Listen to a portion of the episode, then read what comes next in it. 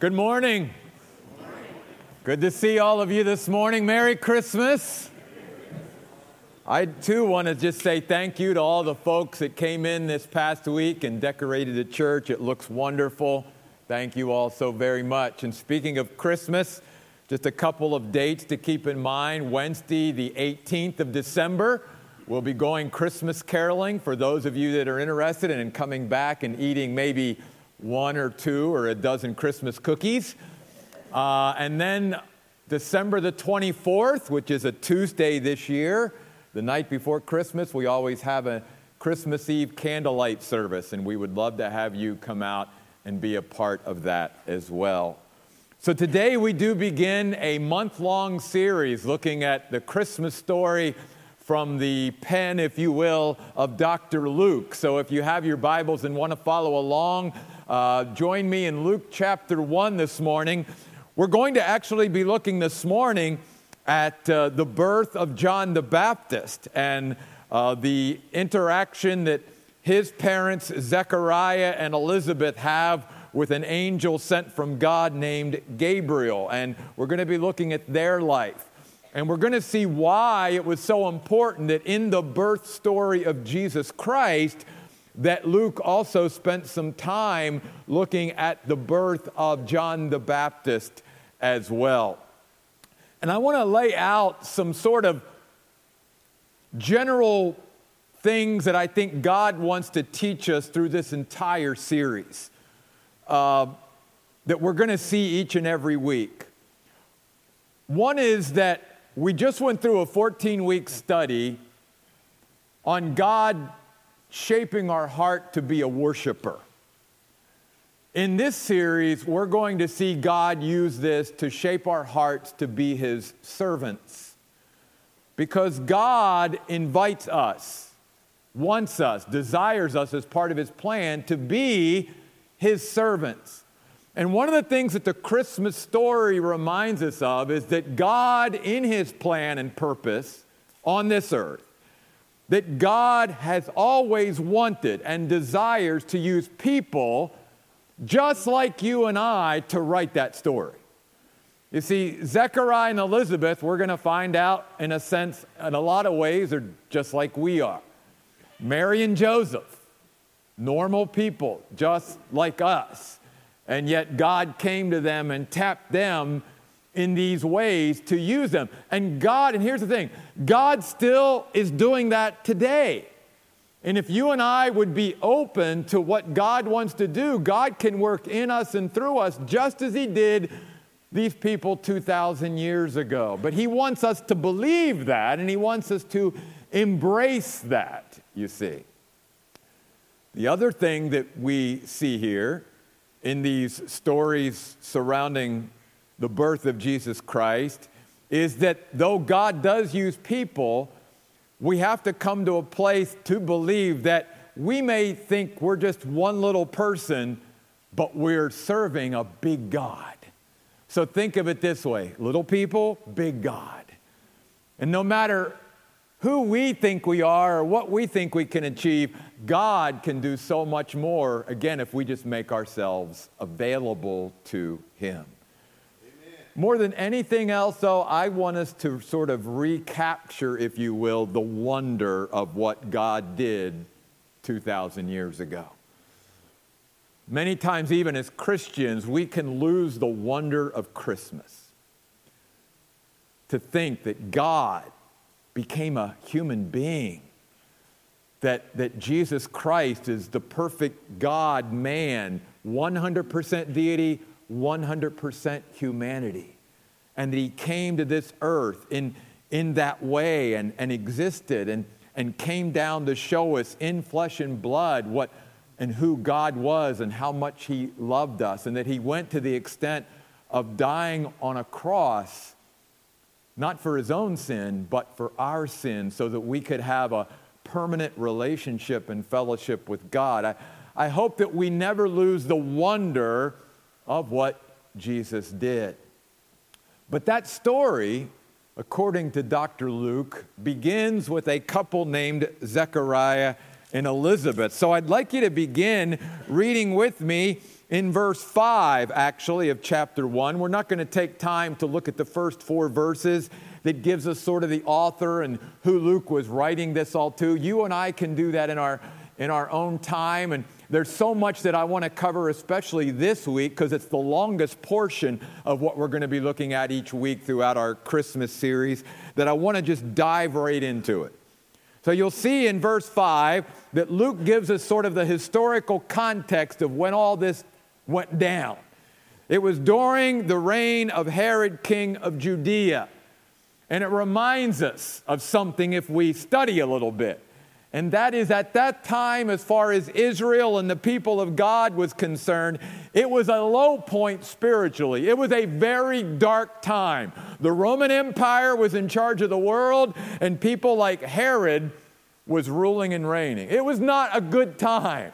It was not this great spiritual revival or awakening that was taking place. In fact, we know that God had been silent for hundreds of years at this point to his people because of their disobedience and their rebellious heart.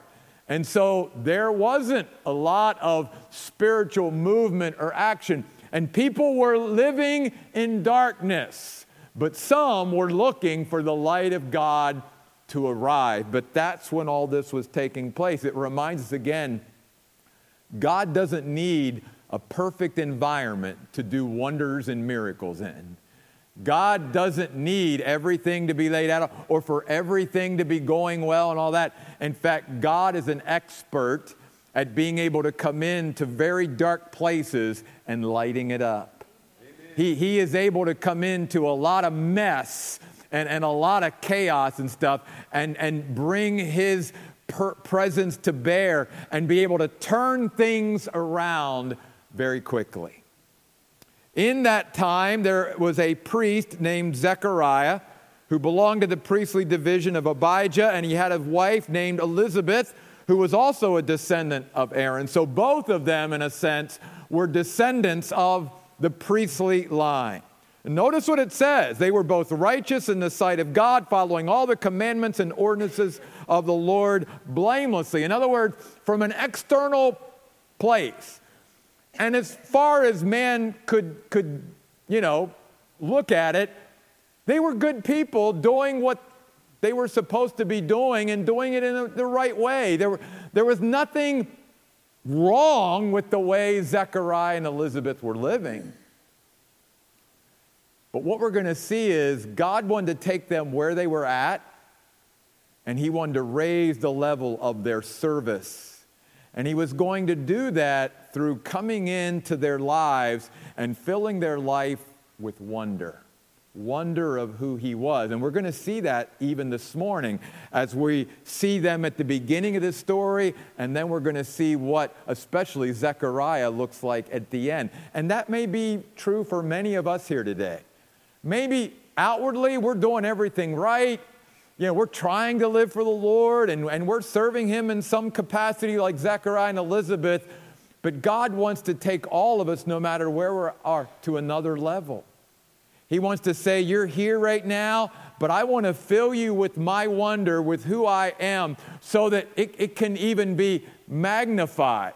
And so that your life and your service and your witness for me can even be greater than it ever was. And that's because your life is now going to be filled with the wonder of me that you never had before, you see.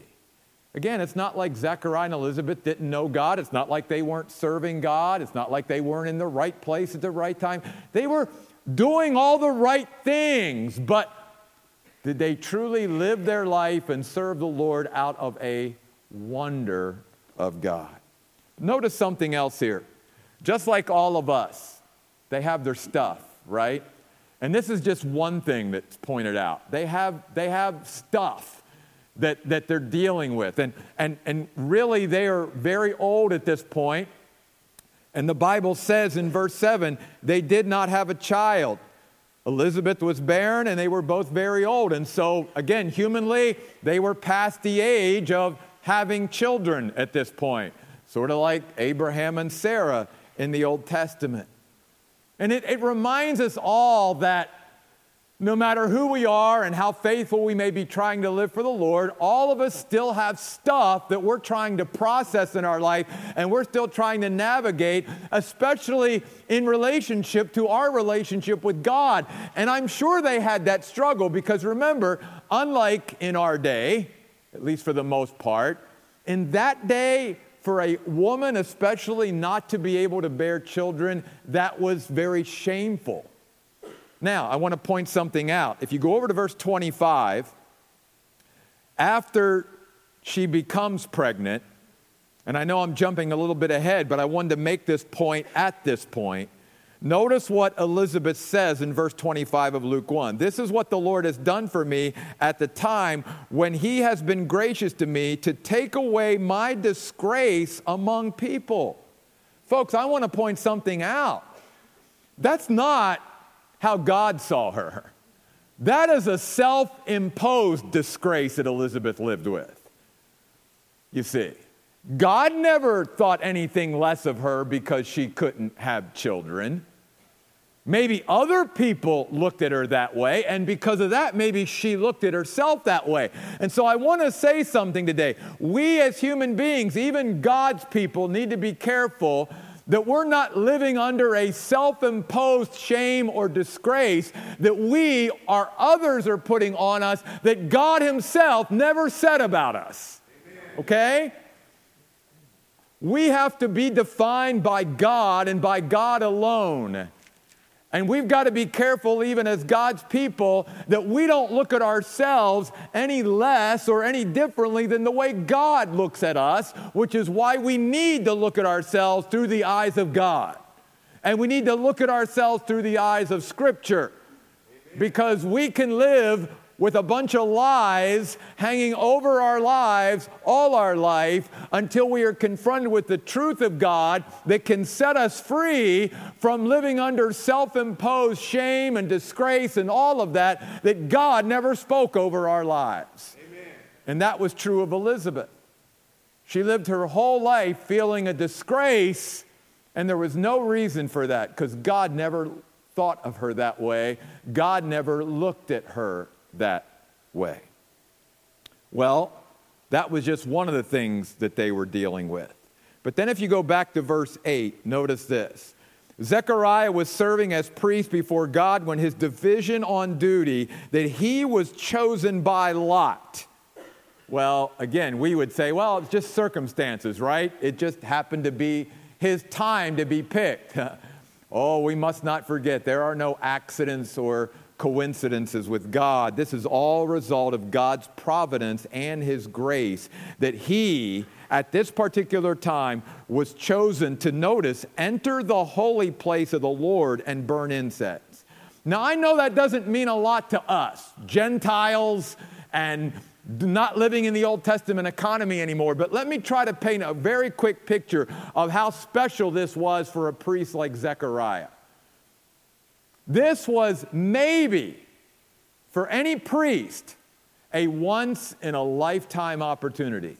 This was not something that every priest got to do during their lifetime. Think about it. It wasn't just something they did once a week, once a month, once a year. No, they were picked, and it was a once in a lifetime opportunity for a priest to be able to go in and enter that holy place and offer that. So, this is a big time for Zechariah.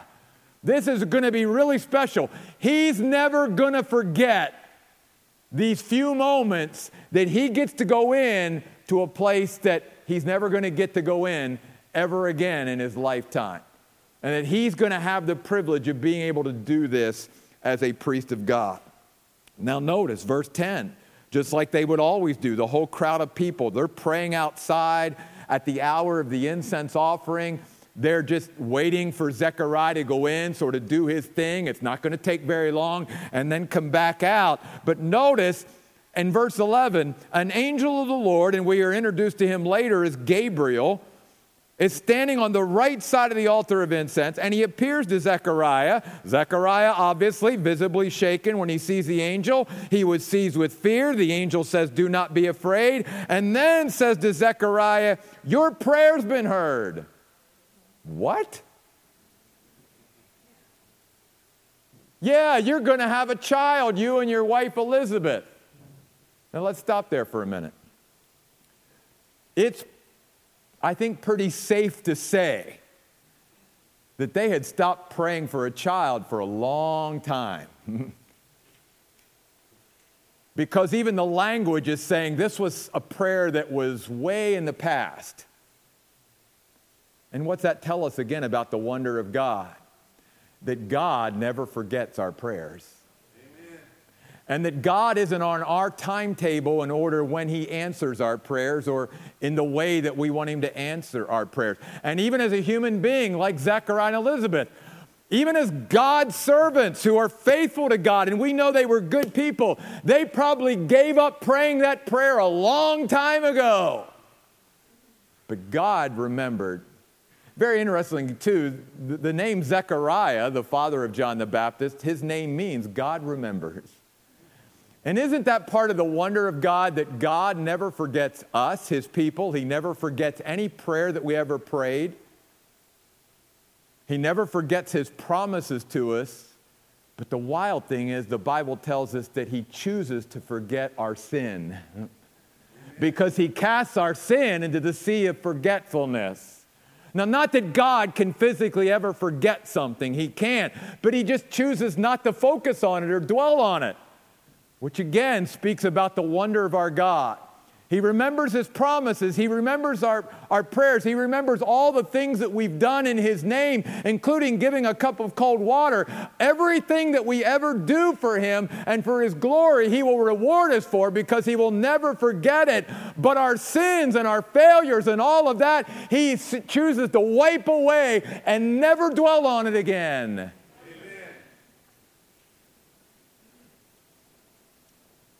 And so he says to Zechariah, Your prayer's been heard. I can only imagine what was going on in Zechariah's mind and heart at this point when he says, oh, Your wife is going to bear a son. So then the angel, Gabriel, talks a lot about John the Baptist in verse 14, 15, 16, and 17. But at the end of verse 17, he makes a very important statement that I want to spend a moment on as well. When he says, Part of your son's mission on this earth will be to make ready for the Lord a people prepared for him. That's very important because that is teaching us something. And that is that even God's people need to be prepared for him. We need to be made ready to experience Him. Not, not even what He wants to do necessarily or where He wants to take us and what He wants. No, literally just Him, just His person, His presence. You and I need to be made ready and prepared for Him. Amen. And He's always doing that. He had to do that 2,000 years ago for his people, and he still does that today.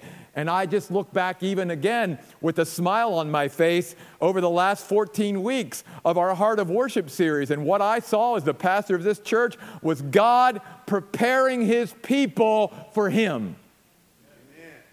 And now God is going to turn around and He wants to use this series and this worship and this season in our church to prepare us for Him because we need to be prepared for Him because He's an infinite God and He's so great and He's so big and He can't just come in and we be ready for Him. No, we've got to go through a season and series of preparation in order to truly engage and experience and get the most out of Him and His presence in our life that we can possibly get get. And if we're not prepared for Him, and if we're not made ready for Him, and we're not willing to go through that, then we're going to miss God. Amen. Just like they missed the coming of God the first time 2,000 years ago. Most people missed the first Christmas. Why? Because they weren't breathing, because they weren't alive, because they didn't have senses? No. It was because they were unwilling to let God prepare them for Himself. And you and I need to take away that part of the wonder of God is that we can't just experience God and engage with God without, first of all, being made ready and prepared to encounter Him in our lives. Amen. And our whole life really then from the time we meet Christ to the time we go home to be with Christ is all about God preparing us to even live in His presence for all of eternity. Which is why we talked a lot about worship needs to be part of our life now because it's going to be part of our life up there.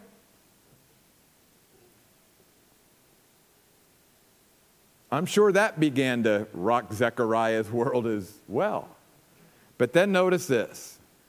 Oh, here's where we see that even though Zechariah was a priest, even though he was faithful, even though externally everything would have looked good to everybody else, Zechariah had some flaws in his faith, some flaws in his spiritual life, some struggles that God still needed to prepare and work through with him so that again he could experience the wonder of God and be a greater witness and servant for the Lord. Because notice what Zechariah says to the angel in verse 18 How can I be sure of this? Zechariah wants proof. He truly is ex- expressing his unbelief and doubt because notice he says, Well, I'm an old man and so's my wife. Oh boy. You want to rouse up an angel, especially one like Gabriel? Oh boy, you don't want to say that to an angel when he comes to you. Because notice the response of Gabriel in verse 19. The angel answered him and said, Man, do you not know who I am? I am Gabriel. I love that. I think that, that's, that, that's an angel who knows who he is, right? You say, well, why, first of all, did Gabriel get so, you know, emotional about this? Well, if you know the Word of God, you know that Gabriel was the one that hundreds of years before was sent by God to a man named Daniel to prophesy to Daniel about the coming of the Messiah. And then Gabriel goes on to say this he says, I am an angel who has the privilege of literally standing in the presence of God. I see God every day. And you are doubting what my God can do? You're doubting that no matter how old you are, you could be 500 years old. My God, that I stand in the presence of, nothing is impossible for him. And man, you better start believing it, Zechariah.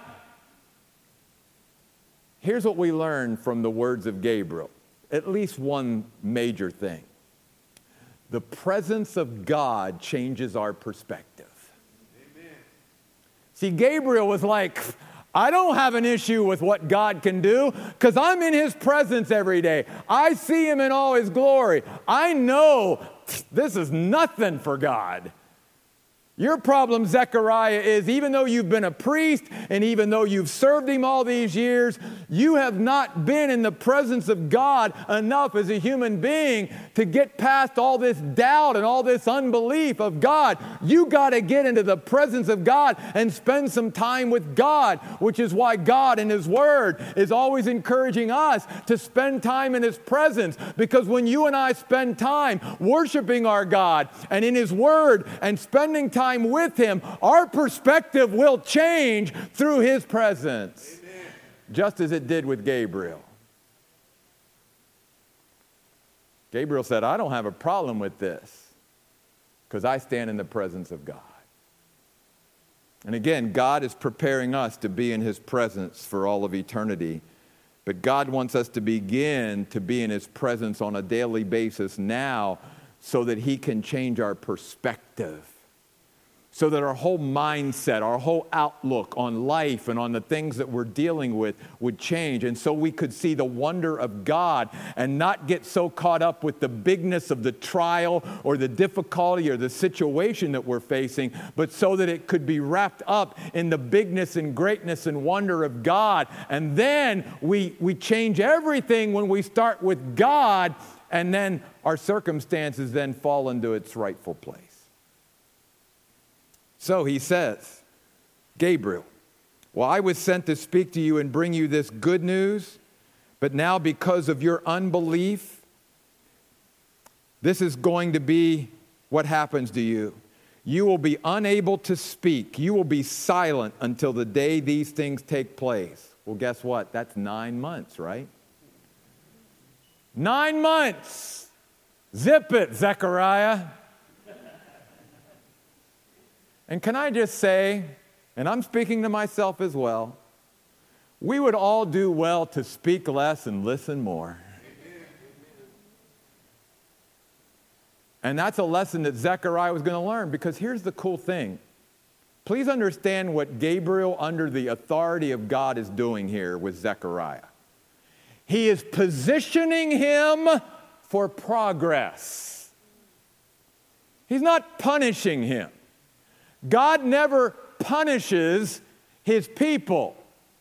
What he will do is bring circumstances or consequences into our life because of our lack of being in his presence and therefore our expression of unbelief and all of this. Because again, the ultimate plan of God is he wants to use each of us. He wants us to serve Him.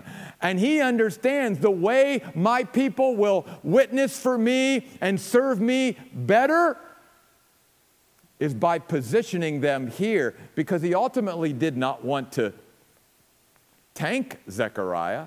He wanted to position him so that he could spend nine months with just probably him and God doing a lot of talking, even though he couldn't speak. That he and God were going to spend a lot more time together over these nine months. And Zechariah was going to come out nine months later a much stronger, much better servant for the Lord than he was even back here when the Bible said, oh, he was good and he was righteous and, you know, he, he was a faithful priest and all that. Again, just like many of us. And I don't know what God's doing in your life right now. Obviously, you know, he doesn't come along all the time when we're not maybe where we could be or should be and, and render us speechless for nine months, but God does want to position each of us for spiritual growth and progress in our life. Because that's the heart of God. God wants to use us, that's His plan. So notice the rest of verses 21 through 25 basically, again, is just giving us a little detail about what's happening. The people are like, man, it's taken Zechariah a long time. What's he doing in there? Well, not every priest that went in had an encounter with the angel Gabriel, right? And so they're waiting for him to come out. And when he comes out, he can't speak. And the Bible says that in verse 24, after some time, his wife Elizabeth did become pregnant. And for five months, she kept herself in seclusion. We don't know why, actually, she did that. I don't even want to go into speculation. Could it be that because she's always had trouble maybe bearing children or whatever, she wanted to make sure that nothing was going to happen, that maybe she suffered a miscarriage? Again, we don't know. Maybe it was just God wanted her to just be with Him and just really spend some great time with Him because she maybe wasn't going to be the mother of the Son of God, but she was going to be the mother of John the Baptist, and that was going to be interesting too.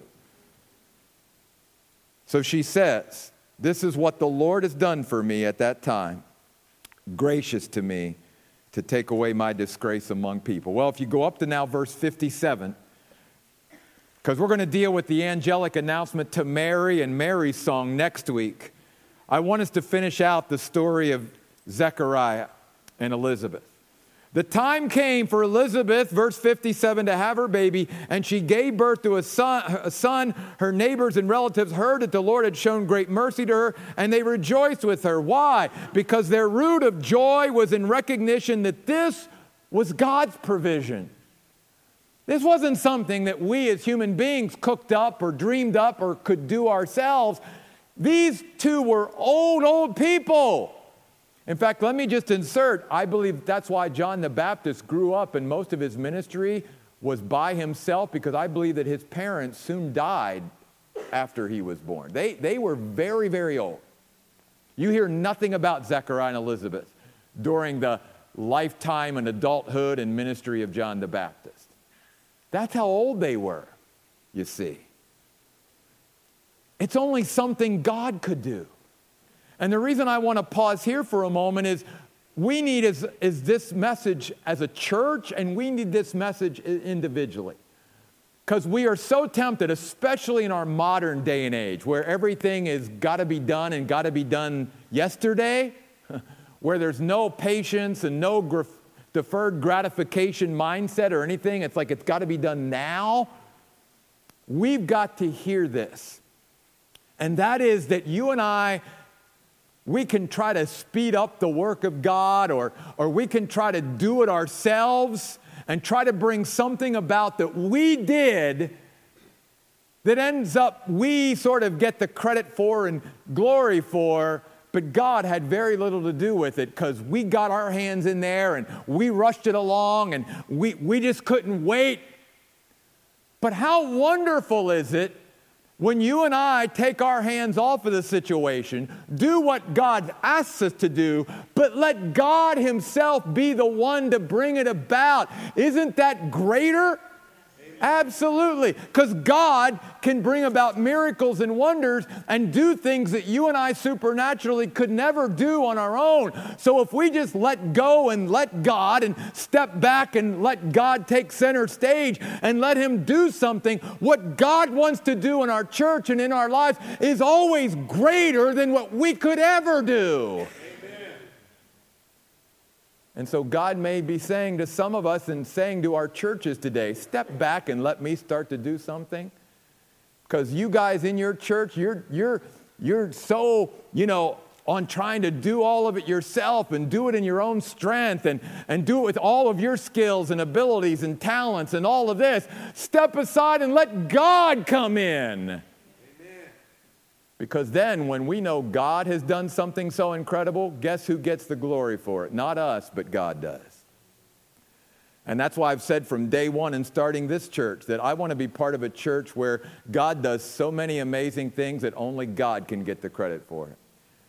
That no human being, no pastor, no leaders, whatever, that we get the glory for it, but it all goes to God because only God could do that, not any other human being.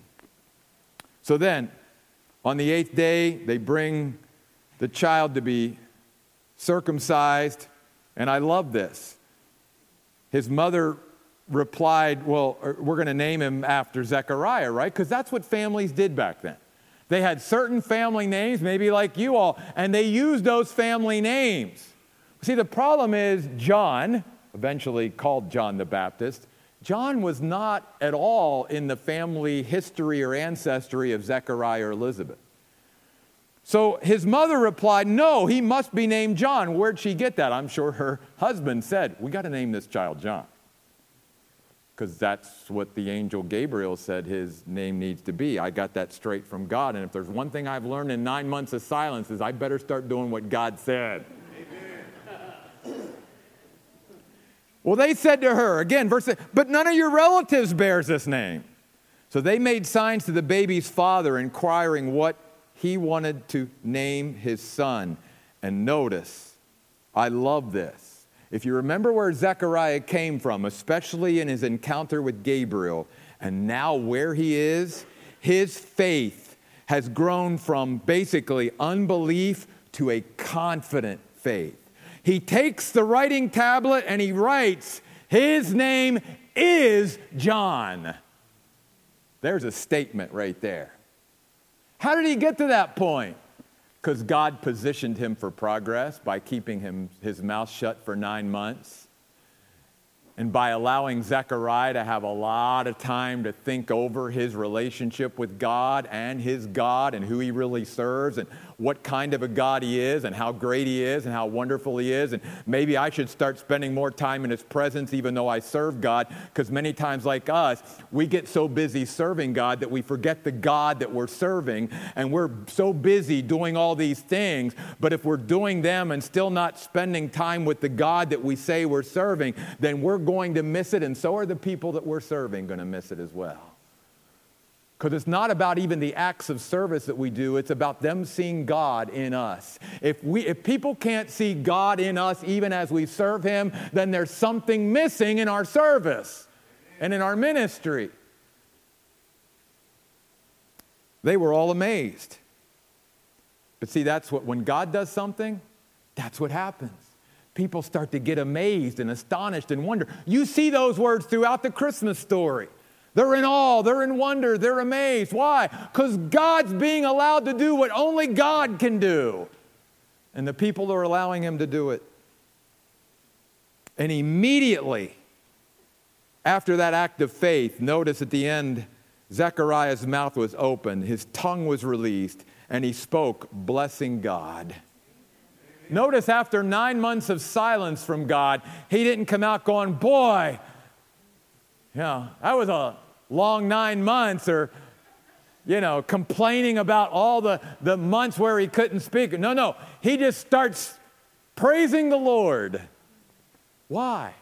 Because he spent those nine months positioned for progress and growth in who his God was. And he was so now just overflowing with who God was that it was just going to start spilling out.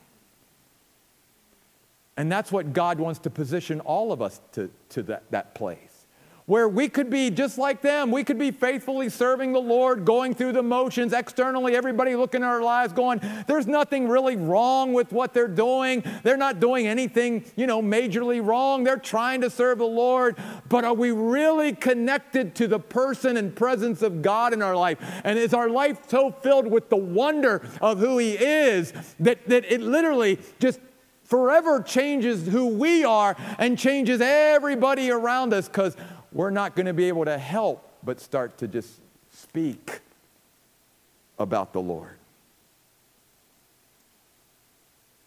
All their neighbors, verse 65, were filled with fear, literally reverential awe, and it went throughout the entire hill country of Judea. All these things were being talked about. All who heard these things kept them in their hearts, and they're saying, What's this child going to be? Meaning John the Baptist. Now, why is God trying to get all the people to focus their attention on Zechariah and Elizabeth's son, John. Why is he capturing their attention? Why is he captivating them and directing their focus to this child? I'll tell you why. Because when this child comes to earth and when this child grows up, what's this child going to do? Going to point everybody to Jesus. Behold the Lamb of God that takes away the sin of the world. See, that's why God had everybody's attention on John, because John was going to put everybody's attention on Jesus. Can I tell you, God works that same principle today. He's looking for people today, just like Zechariah, just like John the Baptist, just like Elizabeth, who, when people get to know us, we're just pointing them to Jesus. And when God can find people like that, God will start bringing other people into our orbit, into our sphere, into our life.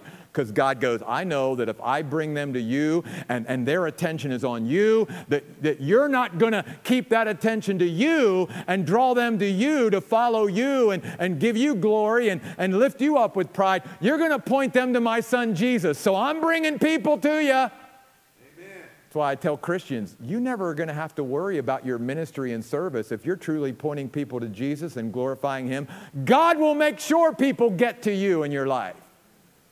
He will make sure that people come in contact with you because God knows that if they come in contact with me, with them, they're going to Jesus. That's who we're going to light up. Not ourselves, but Jesus Christ. And then we end with this. His father Zechariah, verse 67, was filled with the Holy Spirit and prophesied about the plan of God, about the promises of God, and about the person of his son John the Baptist and who he would become.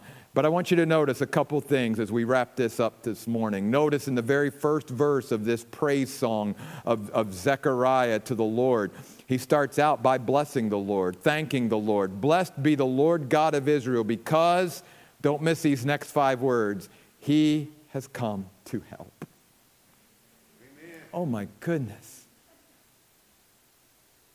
For me, the first time I read that preparing for this, this series, it was like God just took his heavenly baseball bat and went boom. Did you get that, Jeff? Jesus is coming to help. He's coming to help you. He's coming to help you, sir, and you, ma'am. He's coming to help everyone in this room if we want His help and if we're willing to receive His help. And it's so sad because how many human beings, even Christians, even those who claim the name of Christ or claim to be followers of God, live much of their life without allowing Him to help. And it's the whole message of Christmas. He didn't come to help himself, he needs no help. He came down to this earth to help us because we need it.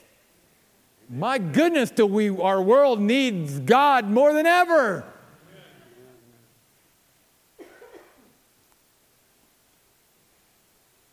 I hope all of us will be filled with the wonder of God to know that He didn't have to do any of this for Him, and He didn't for Him. He did it all for us. And He's come to help us.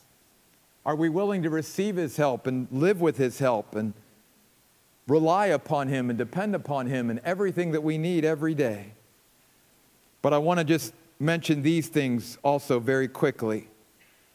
Notice Zechariah says four things about the plan of God.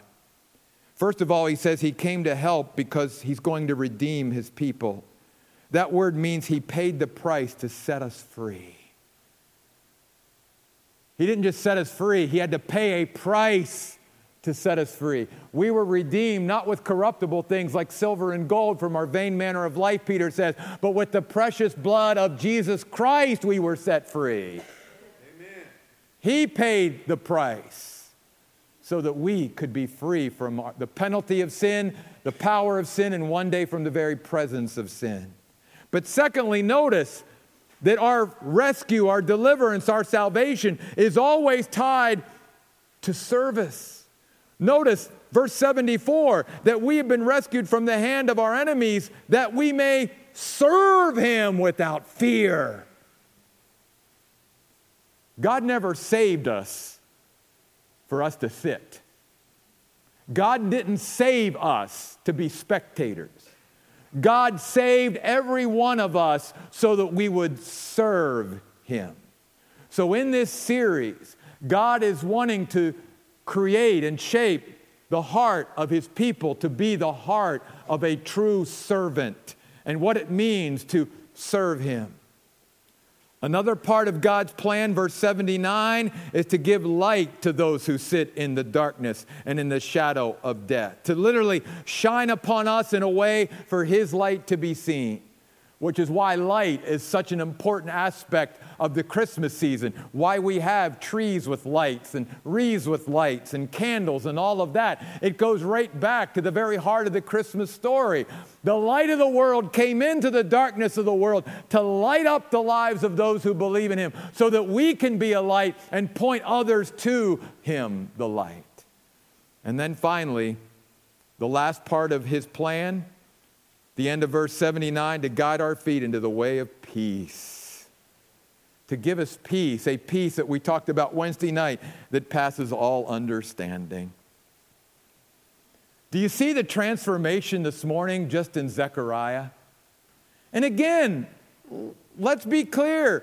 It's not that Zechariah was this terrible person not doing the will of God. No, he was a priest. He was faithfully serving the Lord but he still did not live in the wonder of who God was. And he needed to encounter the wonder of his God and spend more time in his presence. And we see that when he did that, how transformative it was in Zechariah's life.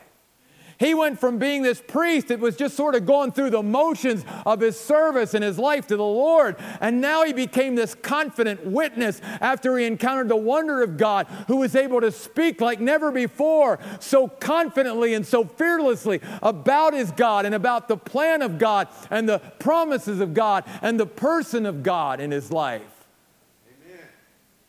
And God wants to do the same thing today with us. Because again, one of the other main messages of the Christmas story is this God used ordinary people just like us to accomplish his will. And God wants to do the same thing today. All He asks is, will you be open to my wonder? Will you be willing to enter my presence and let my presence in your life change your perspective?